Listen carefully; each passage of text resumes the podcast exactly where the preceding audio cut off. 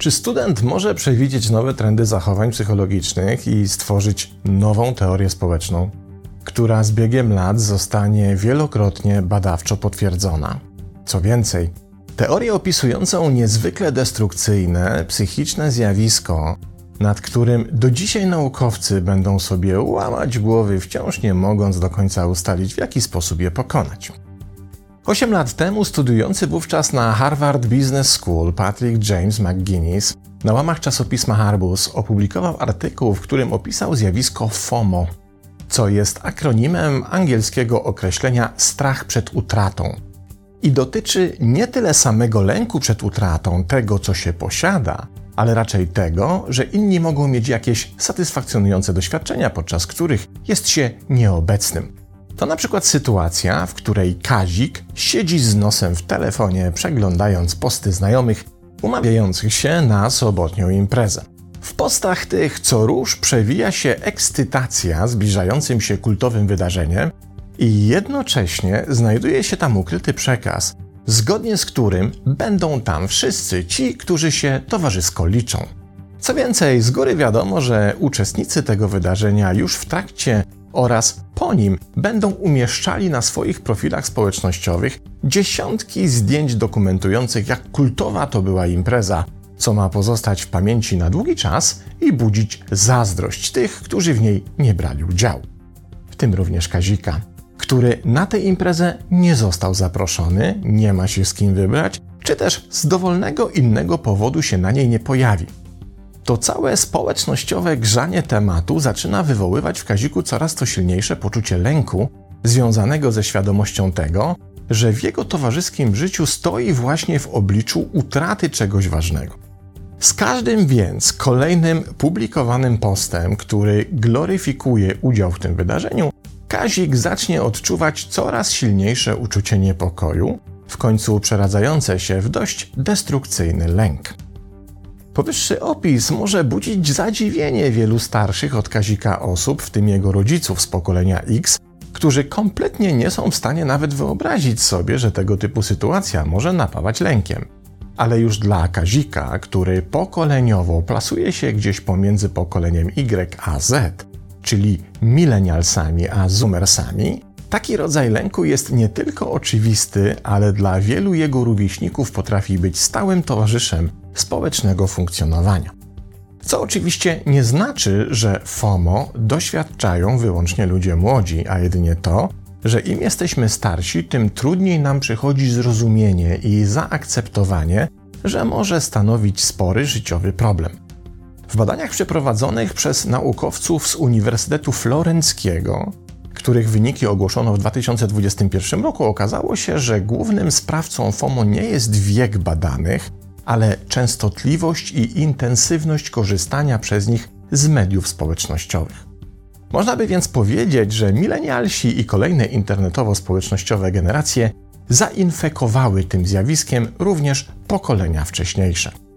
Przebadano prawie 22 tysiące uczestników w różnym wieku i płci, co pozwoliło wykluczyć właśnie takie względy jak wiek czy płeć jako czynniki mające związek z odczuwaniem lęku przed utratą. Co więcej, okazało się, że FOMO jest silnie skorelowane z naszymi cechami osobowościowymi. Najbardziej narażone na pojawienie się tego rodzaju lęku są osoby niespokojne i neurotyczne. Związek pojawił się również w takich kwestiach jak tendencje do popadania w przygnębienie, czy niski poziom samodyscypliny oraz wysoka obawa przed negatywną oceną. Niestety ten rodzaj lęku jest dość trudny do pokonania z dwóch powodów. Po pierwsze, dlatego, że jeśli chcemy go rozpoznać u innych, musimy brać pod uwagę, że ludzie nie lubią się przyznawać do jego odczuwania ani przed swoimi najbliższymi, ani też przed samymi sobą. Po drugie, problemem jest to, że pojawienie się FOMO jest niestety zapowiedzią rychłego pojawienia się dwóch kolejnych demonów, którym niejako ten rodzaj lęku udrażnia drogę. Kolejnym jest zjawisko nazwane również przez McGuinnessa akronimem FOBO.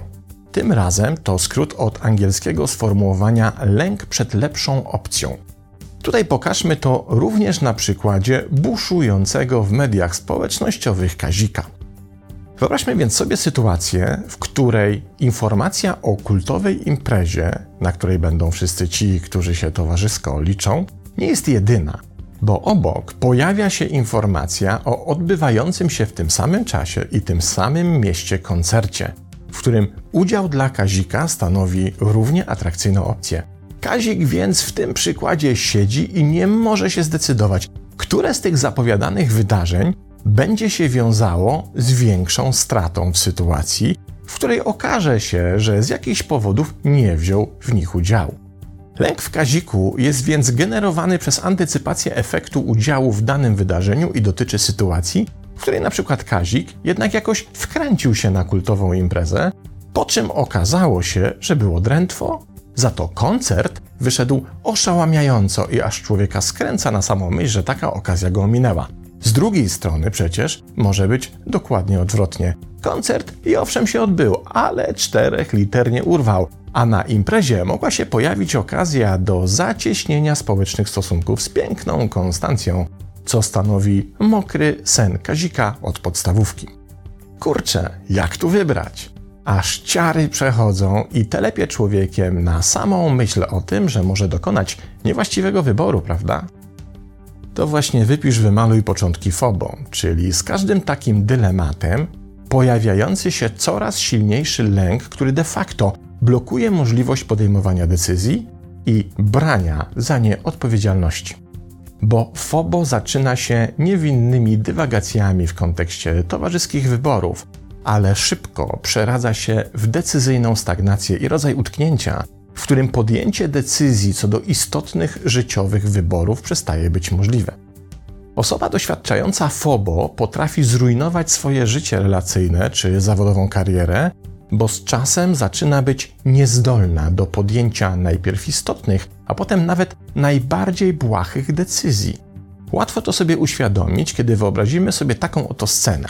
Kazik z cudem poznaną Konstancją wybierają się na kolację. Już po wejściu do restauracji Konstancja mówi: Sorry, muszę odebrać ważny telefon, wybierz proszę w tym czasie stolik. Następnie okazuje się, że ważna zawodowa rozmowa nieco się przedłuża i kiedy partnerka Kazika wraca z restauracyjnego holu, zastaje stojącego przed stolikami Kazika, który wciąż nie jest w stanie zdecydować się, przy którym stoliku mają usiąść. To raczej w głowie Konstancji nie buduje obrazu Kazika jako życiowego partnera, na którego można by liczyć w trudnych życiowych momentach. A to tylko wierzchołek góry lodowej bo kiedy już FOBO na dobre rozgości się w systemie, to tym samym otwiera drzwi, by pojawiło się w nim kolejne cholerstwo. Ten następny skubaniec to FODA, czyli akronim od angielskiego lęku przed zrobieniem czegokolwiek, który to lęk jest przedsionkiem życia otoczonego wianuszkiem coraz większej ilości fobii. Czy rzeczywiście na FOMO i jego dwóch kumpli nie ma rady? I owszem jest, ale podstawą jest tutaj jak najwcześniejsze rozpoznanie tego zjawiska. I w tym celu można posłużyć się skalą opracowaną przez naukowców pod kierunkiem Andrzeja Przybylskiego z Wydziału Psychologii Uniwersytetu Essex, która składa się z punktowanych odpowiedzi na 10 pytań. Zatem spróbuj odpowiedzieć sobie na poniższe pytania, które pojawią się na planszy, żeby w razie czego można było zatrzymać w tym miejscu film i nieco dłużej się nad nimi zastanowić. Boję się, że inni mają bardziej satysfakcjonujące doświadczenia niż ja. Obawiam się, że moi znajomi mają więcej satysfakcjonujących doświadczeń niż ja. Doświadczam pogorszenia nastroju, gdy dowiaduję się, że moi znajomi dobrze się bawią beze mnie. Niepokoję się, kiedy nie wiem, co robią moi znajomi. Ważne jest, żebym zawsze rozumiał żarty moich znajomych. Czasami zastanawiam się, czy nie spędzam zbyt dużo czasu na nadążaniu za tym, co się dzieje. Dręczy mnie, kiedy przegapiam okazję do spotkania ze znajomymi. Kiedy dobrze się bawię, ważne jest dla mnie, by się tym podzielić online, na przykład przez udostępnienie posta lub aktualizację statusu. Kiedy z jakiegoś powodu omijam zaplanowane spotkanie, to nie czuję się z tym dobrze. Kiedy wyjeżdżam na wakacje, nadal śledzę w mediach społecznościowych to, co robią moi znajomi. Odpowiedzi na powyższe pytania nawet nie muszą być punktowane, byśmy mogli się zorientować, czy FOMO nie czai się przypadkiem za rogiem. Co zatem zrobić, kiedy zdiagnozujemy u siebie początki lub co gorsza zaawansowane stadium FOMO, lub też wykryjemy, że tego typu problem może dotyczyć którejś z bliskich nam osób.